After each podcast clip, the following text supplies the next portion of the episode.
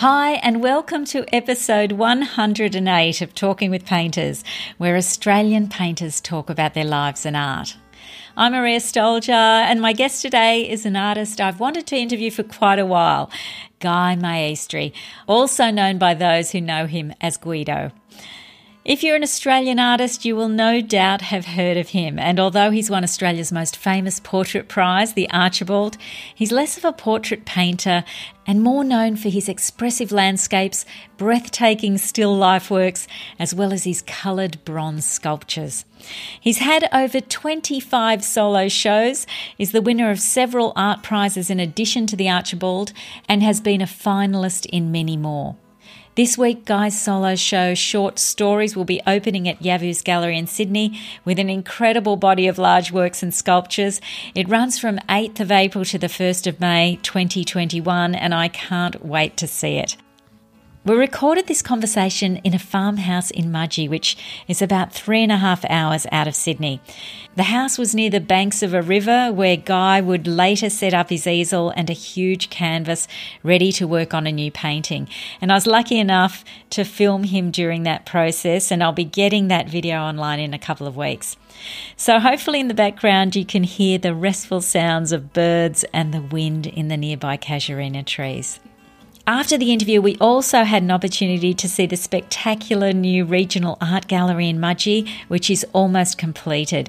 Guy was born in the town and spent the first five years of his life there, and it is his work that will form its very first exhibition, which will be in August. You can find images of the works we talk about in this episode on the website talkingwithpainters.com. Guy grew up in a family with an artistic father who would draw, paint, and sculpt in his garage studio in his spare time, and he shared that love with his son. Guy also loved making things in that garage, and when he left school, he took up the trade of boat building, but he could never quite let go of his love of visual art. So, this is where we pick up the conversation and we start with some observations on drawing. It's a strange thing to want to um, do to you know to just want to be able to render something or, or understand how to do that.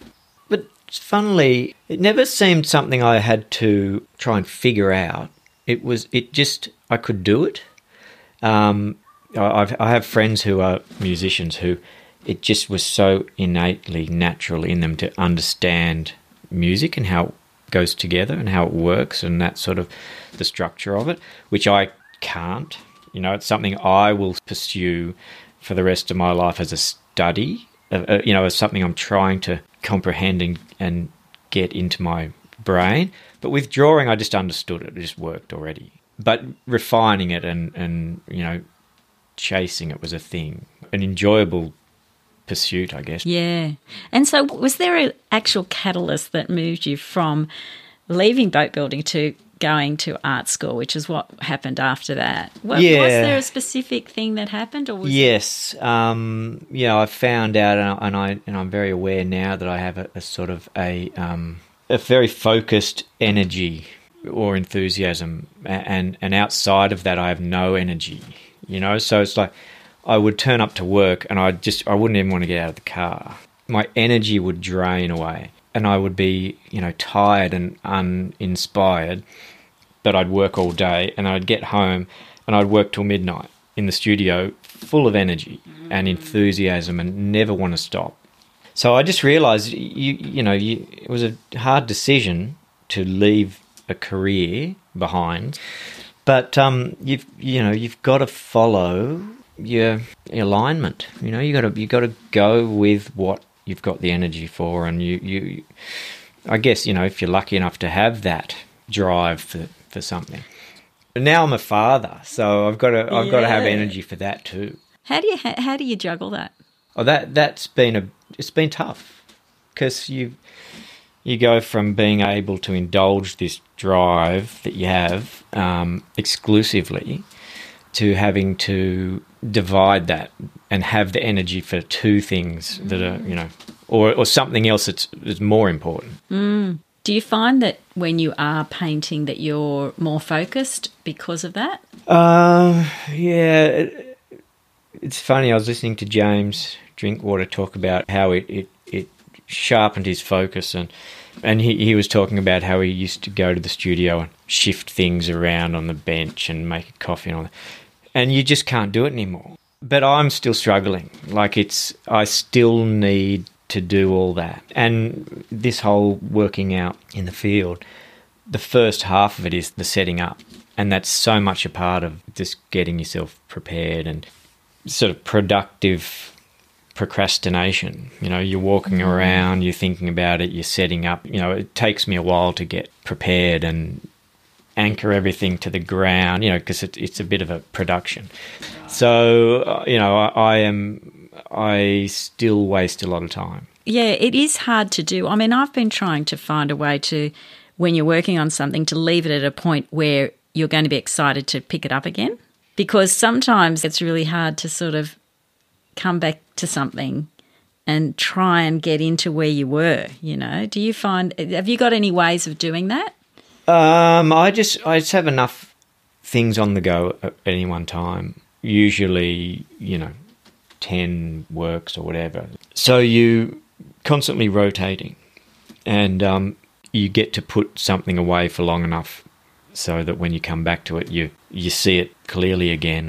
One of the, the most important things I ever learnt at art school was put it to the wall and, you know, come back to it. And I, le- I learned that lesson over and over. Like, I had these paintings from this river here that I took back to the studio and worked and worked. And, and I knew they were paintings of this river. And then a couple of people came into the studio and I was talking about these river paintings, and, and they didn't know what I was talking about because they couldn't see the river. Like it didn't make sense to them at all. Yeah, and I was so surprised because I knew I knew exactly what they were and what they were about, but I'd been looking at them for too long and working them for too long and not had hadn't put them away for long enough to come back and see them with fresh eyes. So so then I put them away and then I just you know I spent time doing other works and then I brought them back and then I realized that there was no sense of the the river in them at all. So you know you, have got to have distance. You need distance from totally, from totally, and time. Now I'm going to take you back. We did digress. I'm taking you back to art school because I don't know if people would know that you in you know basically got picked up by a gallery in your honours year. So you were discovered very early on in your career in a way. So can you tell me a bit about that and what that experience was like? Uh sure. Was yeah. it a surprise? Um, yeah, I, I um with your honours year you have a project or a plan that you propose so that you can, you know, do another year. And so you, you present your idea and hope that they give you a spot in honours to work on that. And I remember I, I just wrote a few lines saying basically, look, I, I got no idea what I'm doing with this material. Like, what I can, I can use this stuff, but why? I just need another year. So please let me stay and they did. So then I did. Yeah, I did my honours year, and then someone told me to go and see um, Olsen. Oh yeah, Tim Olsen. Yeah. And I remember I walked in there with my portfolio under my arm, and I saw him see me and run out the back door because I was like, oh my, you know, all gallerists get inundated with you know art students. Yeah, yeah. With their folders under their arm So he he uh, saw me and he just ran out the door. Anyway, so I just dropped my folio on the on the counter and said, "Can you show Tim?" And then I walked back up the road and, and like before I even got up the end of the street, he called me. Really? So I just came back down and um, he gave me a show. That must have been amazing that you get with Olsen Gallery. I mean, that's a major well, Sydney gallery. You know, what, what was good about it was that you, um, so the momentum was kept up. So when I left art school, I had a show to make. Yeah. And that was amazing. I, I had to work.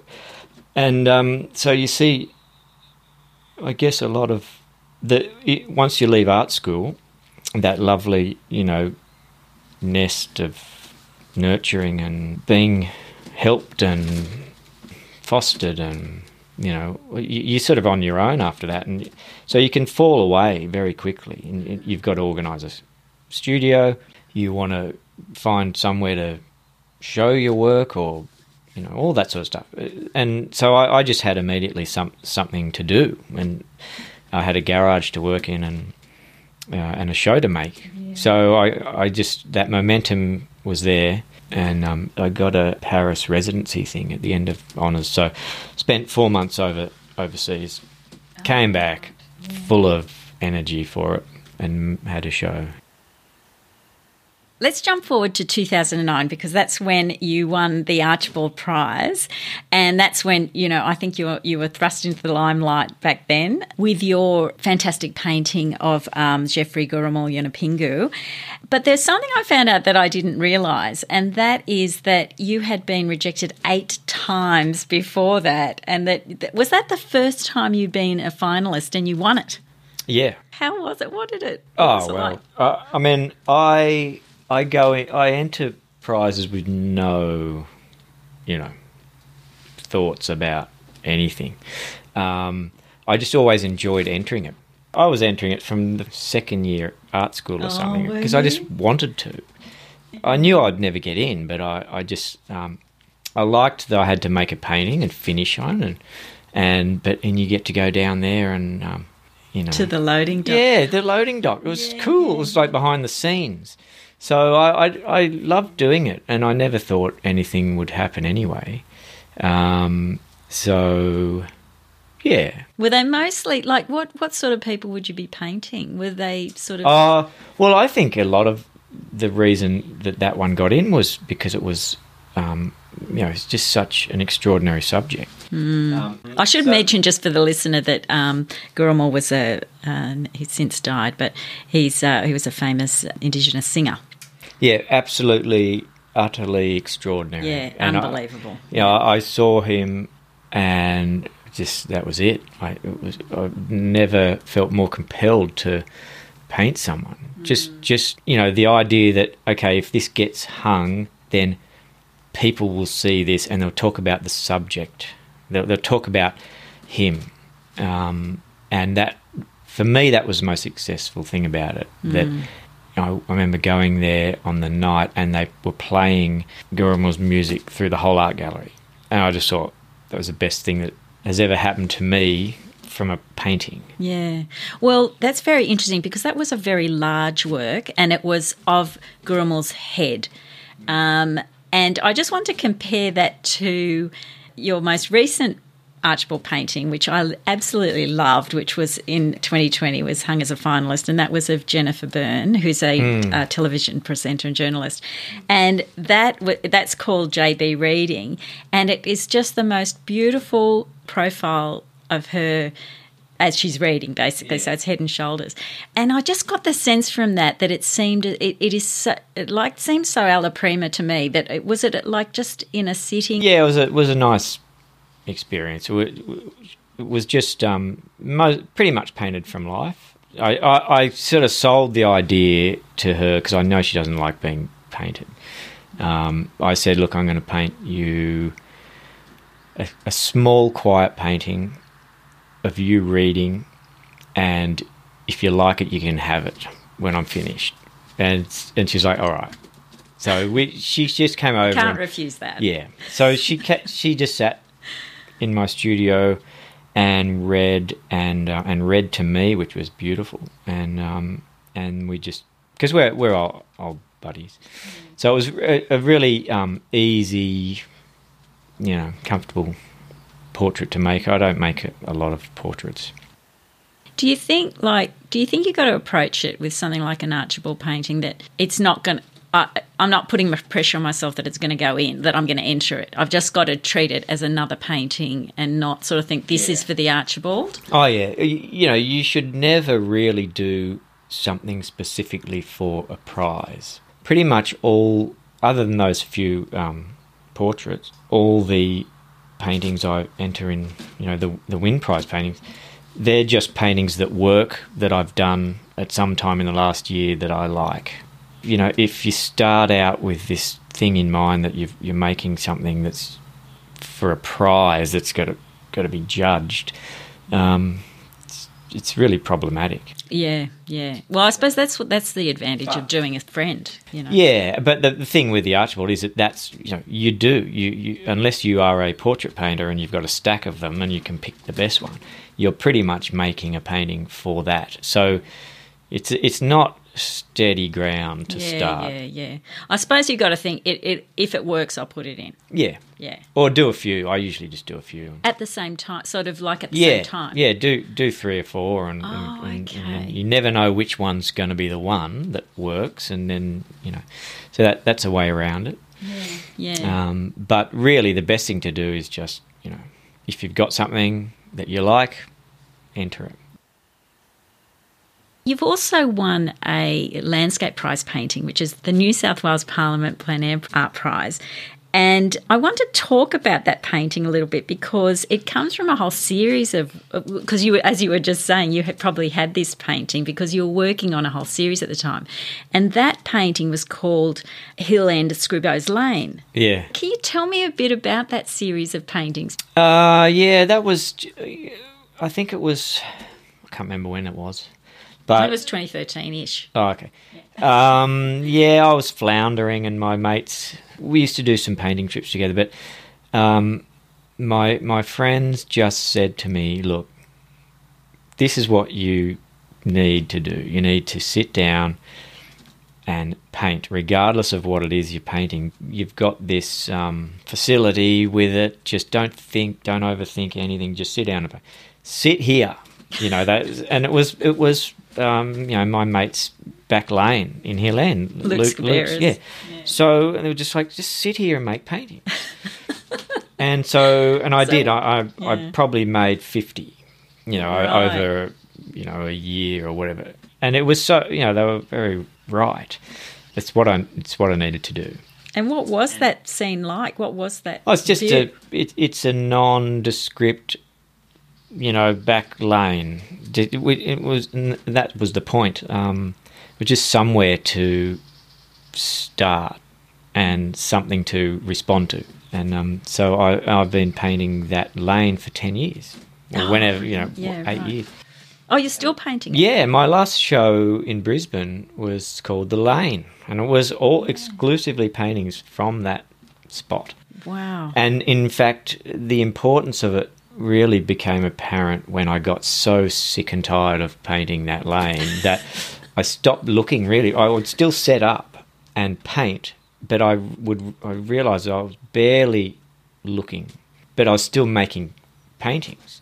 So I knew it well enough to um, sort of let go of it, and then the paintings became increasingly more interesting, um, and so that that was sort of beginning of where these this latest body of work come came from, and that's uh, letting go really of of what you're looking at, but still you know it's still there. Yeah. Well, the lane itself seems to appear in every single one. Yeah, even if I, you know, and there is paintings that I actually start from memory in the studio, but the the lane is still there, totally. Um, so yeah, that there came a point a couple of years ago when I just gave up on it, but still kept returning, and I was painting almost without paying it any attention, being quite absorbed in in the the making of the thing, you know, and so they became just something that held my interest because I'm a very restless painter, and you know, I've, I've you probably know I've explored so many avenues of just the physicality of, of paint and putting paint down, and if I if I I'm I'm so interested in just that that it sort of leads me to play and experiment and understand all, all, all those just literally those sort of physical ways of application and all that sort of thing. So I sort of found that with you know working back in the studio, I could indulge all that, you know, all, all the possibilities of painting could exist in, in one painting.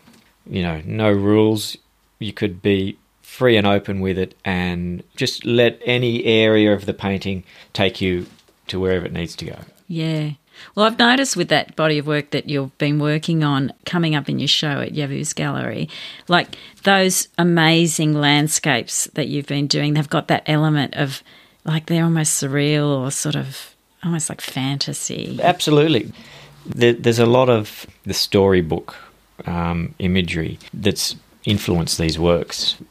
Kids' books that I read to my son that were read to me, the lovely illustrations that are in those books that are kids' illustrations, so they're they're not high art, but they're beautiful and pure in their you know naive way or whatever. But you can see his little brain entering into those landscapes and being lost and the imagination of it all. And so I sort of let my own brain get lost into the these paintings and just let them happen and be, um, yeah, just be playful about them. If they stayed in my studio, I would keep painting on them. Yeah. It's just that you know they're, they're only finished when the photographer comes and takes photos of them because what there's no point in them if if I if I have them in my studio there's no point in them as finished things you know because each one of them is just working stuff out and exploring and, you know. yeah. so I, I, I most definitely would would um would just keep keep working on them would you? Really? Yeah. I mean you get to a point where they're you know they're sort of starting to feel a bit resolved, and then you just put them away, and and then the photographer comes along and takes a photo. But uh, you know what? With your work, because it is such like thick impasto. Well, it's not not all over the the canvas, but there is a quite a strong element of impasto.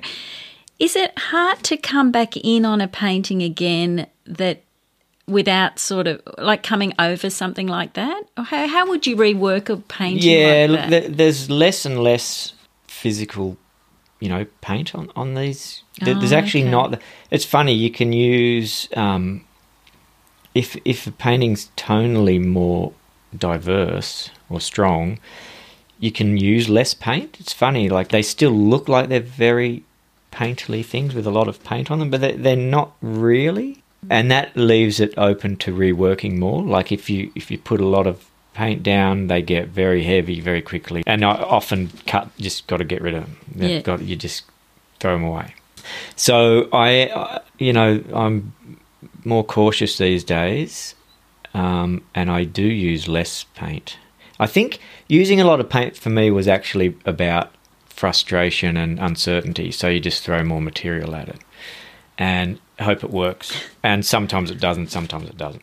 So, you know, this body of work is much more carefully constructed. There, there's less paint but more activity, I think, mm. um, and so I can keep working them because there, there's actually the films are quite thin. So, would you start off with? Would you have worked out the composition of these, like more or less, pretty well before you start, or is this something that develops? Um, no, there's no ideas beforehand. Uh, yeah, well, there's no I don't sort of sketch anything out or anything. I mean, it, you just start, um, and it's just the nature of these these works. You you just start and you basically you know destroy the purity of the white canvas, and then you feel okay. You're free. So um, no, I mean, there's I you know you just sort of start working, mm. um, and it's it's you know, over the years, I guess I've figured out that that's just the easiest or most immediate way to do it, and all all that early exploration is part of the work. You know, there's no point working anything out beforehand for yeah. me, anyway. Yeah. Um, and again, if you if if I don't get carried away and I just work a little bit, um, just slow down a little bit, I don't use too much material, then there's plenty of room to move, and and I, I can come back to the work over and over and over over you know months if I have to, and I can still um, you know it doesn't get saturated. Yeah, that's fascinating. That's really interesting. Because I used to actually. just make like twenty paintings and throw half of them away um, because they it was that sort of throwing throwing material at it and seeing what happens, sort of thing. Um, but that so less and less of that. Was that more when you were just doing plein air painting? Yeah, Yeah, So, yeah. I'd go and do twenty paintings in a few days and just pick pick the best ones. Yeah. Um, you know, one of the most fascinating things I read recently, which changed, which was really pivotal for making these works, was um, you know Neo Rausch, incredible painter. There's so much information in his works; it's baffling. Um, you know, you can try and understand them and work them out, but there's no, you know, there's no end to it. They're they're so engaging for me. They they appear so um, preconceived, but I read an interview with him where he's sort of saying there's there's no preconception about them. There's no pre-planning. It just starts, and it actually really it put me on that sort of path of just going with it, being more automatic, um, it, not working in it, any particular way, but just being open to what you need to do. Yeah. So yeah, I found that really um, incredible. It's interesting, isn't it, to how you can get uh, confidence from seeing what other artists do or hearing how they work as well. Oh yeah, It makes you sort of reassures you in a way as yeah, well. yeah. I listened to Jude's podcast. Oh yeah, Jude Rae. yeah. Yeah. and she was one of my teachers actually. Yeah, she's um, amazing. back in NAS, and I liked you know her uh, just thinking about the potential of painting.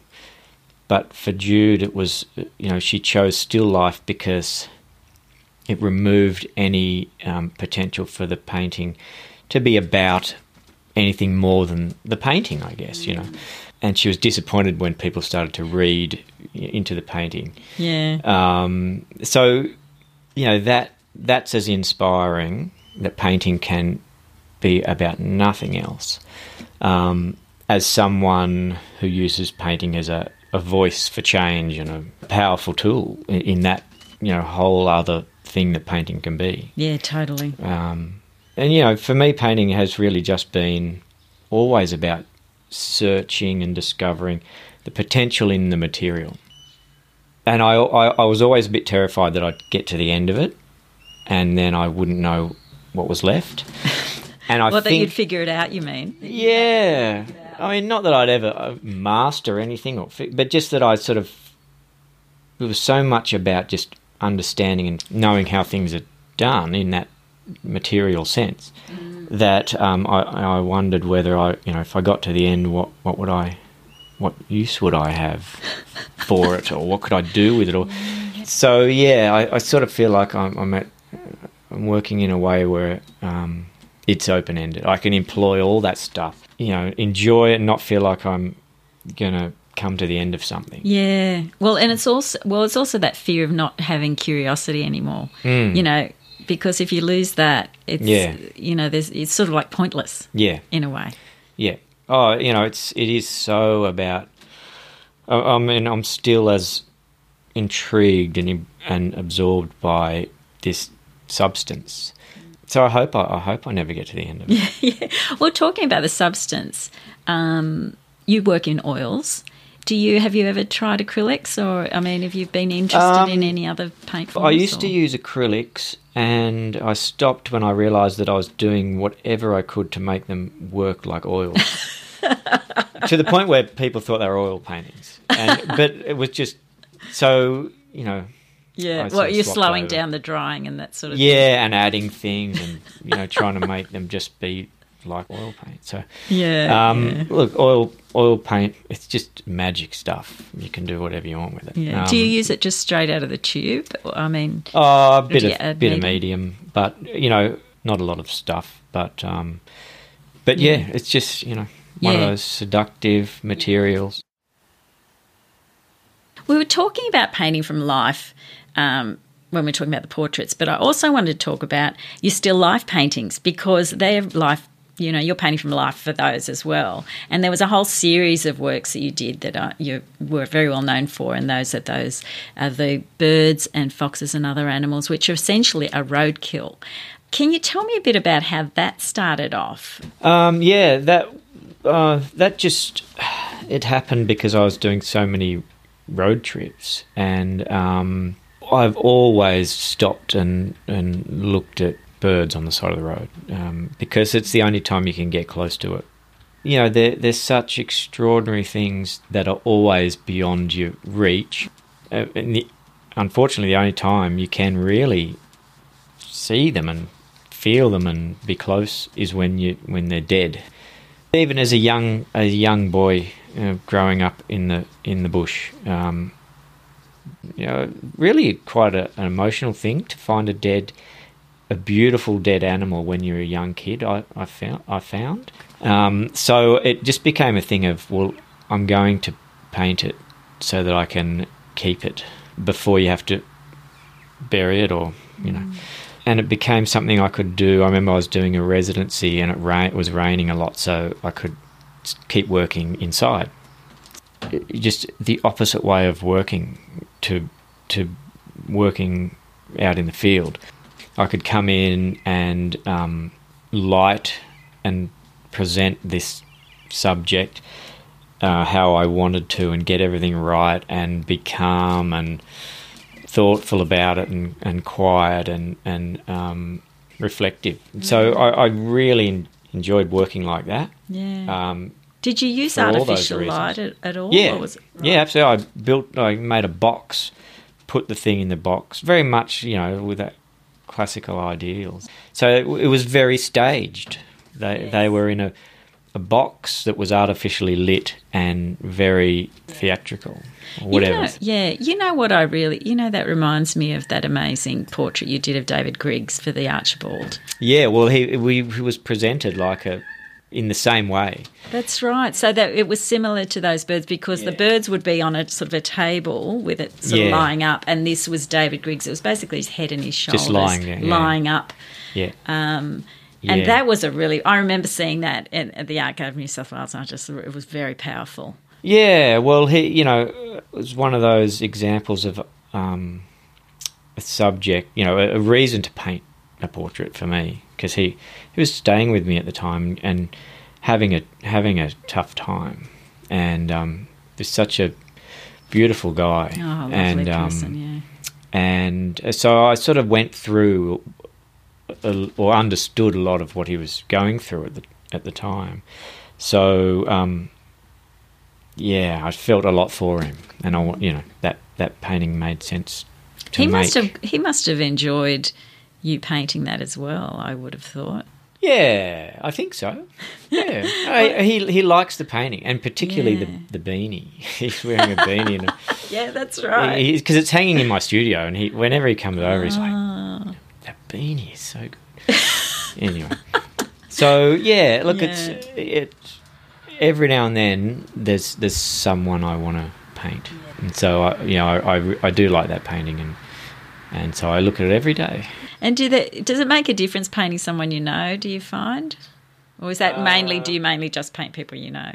Yeah, yeah. I'm, I'm, yeah. I don't really paint. Well, yeah. I, very rarely do I paint a portrait anyway. But um, it's even rarer that I paint someone I don't know. Yeah. yeah. So you wouldn't do a commission, say, or you?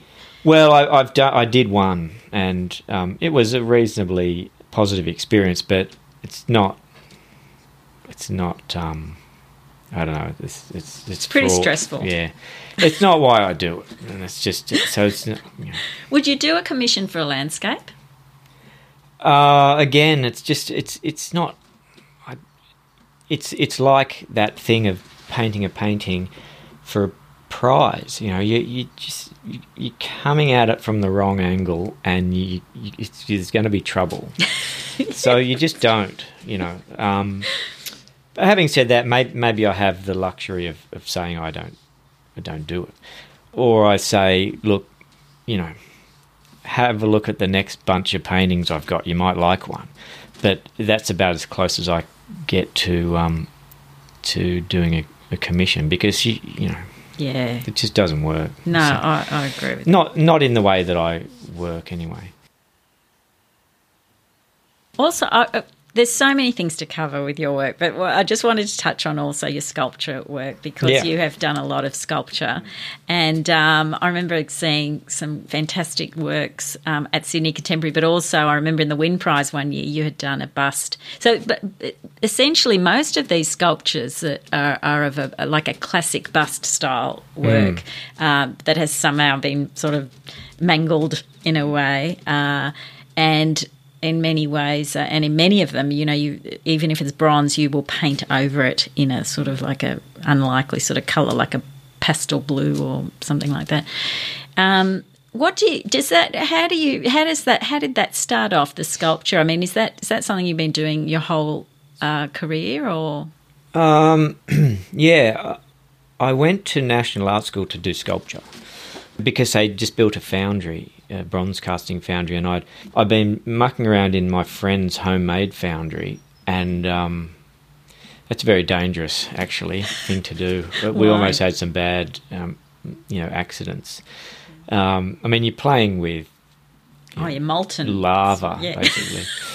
so, yeah, I, I mean, I I went to NAS and I thought that's you know that's what I'm going to do, but you know it is it's very labour intensive and and sort of restricting in a way. And uh, as soon as I did my first painting, the liberation, you know, the immediacy of it was intoxicating. You know, as opposed to that sort of sculptural thing, which was there was so many processes to go through. So I, I didn't do any sculpture for I don't know, fifteen years or something. And the last maybe five years, it just came back as a way. I made a, a I made a sculpture of my head so that I could paint from it. So just as an exercise. Yeah. Um, It's like a step removed. yeah, and then Yeah. the the modelling of my head was a, another way of understanding my structure. Then I smashed it up and and put it back together, and uh, it just became evident that there was so much potential in this material beyond what I thought, and um, so I just started experimenting with it. It just went from there. So I be- became more playful with it, and I'd make you know use all sorts of materials and um, muck around with them. And Yeah, well, I read somewhere they use plasticine at some point. Yeah, I don't think I plasticine. seen Brilliant. plasticine in years. yeah, because you know you can freeze it, and then you can smash it, and it, and it shatters like um, glass, or you can melt it, or you can um, do everything at the same time. You can hit it with a blowtorch, or you can, or you know. So it it, it was such a versatile material. Does that So- harden? Does that harden? Yeah, in the Oh. freezer it goes rock hard. Oh, okay. So uh, I was casting this same head thing that I made. I got a mold made of it, and then I poured poured it in um, plasticine or plaster or whatever, and then um, proceeded to do all sorts of you know things. Uh, It was definitely some. I was working through stuff there with my own image, um, and made it, so many sculptures about myself. It was, re- you know, uh, I didn't realize it was going to happen, but that's sort of what came out of it. They were the first sculptures I made, but it, it's it's something that now sort of exists alongside my painting, um, and it's a good antidote to painting in a way. One thing I like asking my guests who who have a partner who is also an artist, um, and your partner is Sally Anderson, who is also a painter. She's a well-known painter. Uh, whether they, you know, influence each other or give each other feedback about their work. I'm just wondering with your relationship whether you know you sort of have a have that sort of a relationship. Absolutely, yeah. I mean, it just it it is because you live together and you you know respond to each other and what what you're doing, and and we're both literally both painters. So, Yeah. but we're both very different, and so that's good too. You know, um, but we both really understand what each other is doing. So Sally is one of the few people that um, you know I really have that discussion with, and it's important. And you know, we we we have a, a kid in the middle of this, so we we we just handle or juggle that that balance of. Um, uh, but it works really well because our, our our boy gets so much of our time, and we still get time in our studios, and we you know we, we manage that. We, he, you know, he's lucky and we're lucky. Yeah, think. you know, we we just we've got all that flexibility.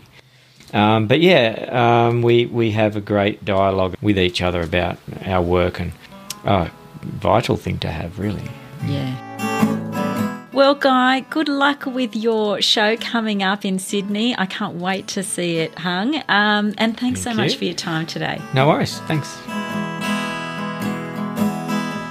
What a fantastic artist. It was so good speaking with Guy Maestri.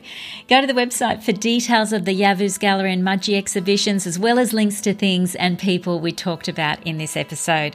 Also, watch out for the video of Guy talking with me while actually painting on plein air, which will be on the YouTube channel, the website, um, and on social media on Instagram, Facebook, and Twitter. Thanks for listening, and I hope you can join me for the next episode of Talking with Painters. And it's interesting what you can do, and your brain still makes sense of it because your brain wants to put everything back together or make sense of what it's looking at. So you can take whatever you want, leave whatever you don't want, and as long as it's sort of constructed in a way that makes some sense, you're free